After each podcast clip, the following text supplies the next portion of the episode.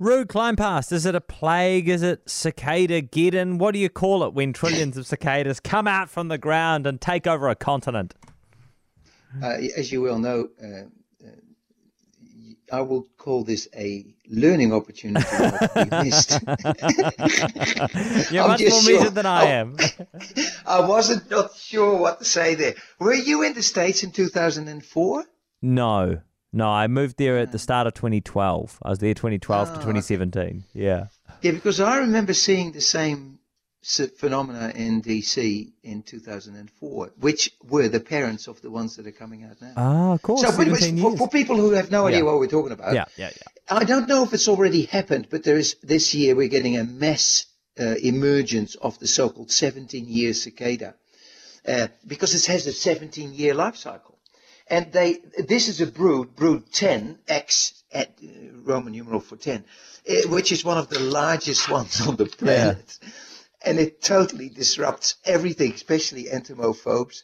They can't sleep, and it frightens babies and all that sort of stuff. Um, but but it's it's always amazing. The noise is stunning, and everywhere you see these insects in the city and outside, it's brilliant. So I was just wondering if you'd ever seen that. I've, I think I've only seen pictures of it, you know, but I've never, I've never actually seen it in the flesh. I would love to. It sounds amazing. It is amazing. It is yeah, amazing. yeah. So, So so 17 they've years. life, yeah, 17 years underground, Yeah. right? in the soil. That's they do they exactly like ours. They well they look a little bit like ours, same hmm. size, slightly bigger, reddish eyes. Um, and, and they live in the soil for 17 years where they feed on sap of tree roots hmm. and shrub roots and things like that. And then when the temperatures go, I think above 17 degrees C, they come up to the surface more. And they come, literally, they're waiting for the right conditions, usually some relative humidity, bit of rain, that sort of stuff. And then suddenly it all starts and they all come hmm. out in a matter of two weeks. We're talking trillions of the blinking things, hmm. trillions and trillions. I love it. It's great. It's amazing. yeah.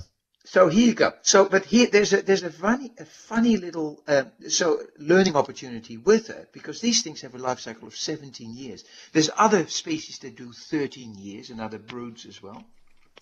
There's creatures that do 11 years, seven years, and in New Zealand five years and three years. Now, if I give you 3, 5, 7, 11, 13, and 17, what do you think of? I don't think it's Fibonacci sequence, but I think those are all prime numbers. You got it. They can only be divisible by themselves. Mm. And people have quite often we've asked ourselves, what what is the love affair that cicadas have with prime numbers? But most scientists think now that it's to avoid other high numbers of predators that might coinc- coinc- uh, be coinciding with the Ah. emergence of these cicadas. So normally uh, uh, predators would have two, four, six, eight year life cycles. Yeah. You know. Yeah. And so to in order to meet at the same time, you have to wait 87 years. There you go. Bang. That's amazing. That's your chance. Yeah. Isn't okay. that cool? Yeah, that's astonishing. Okay.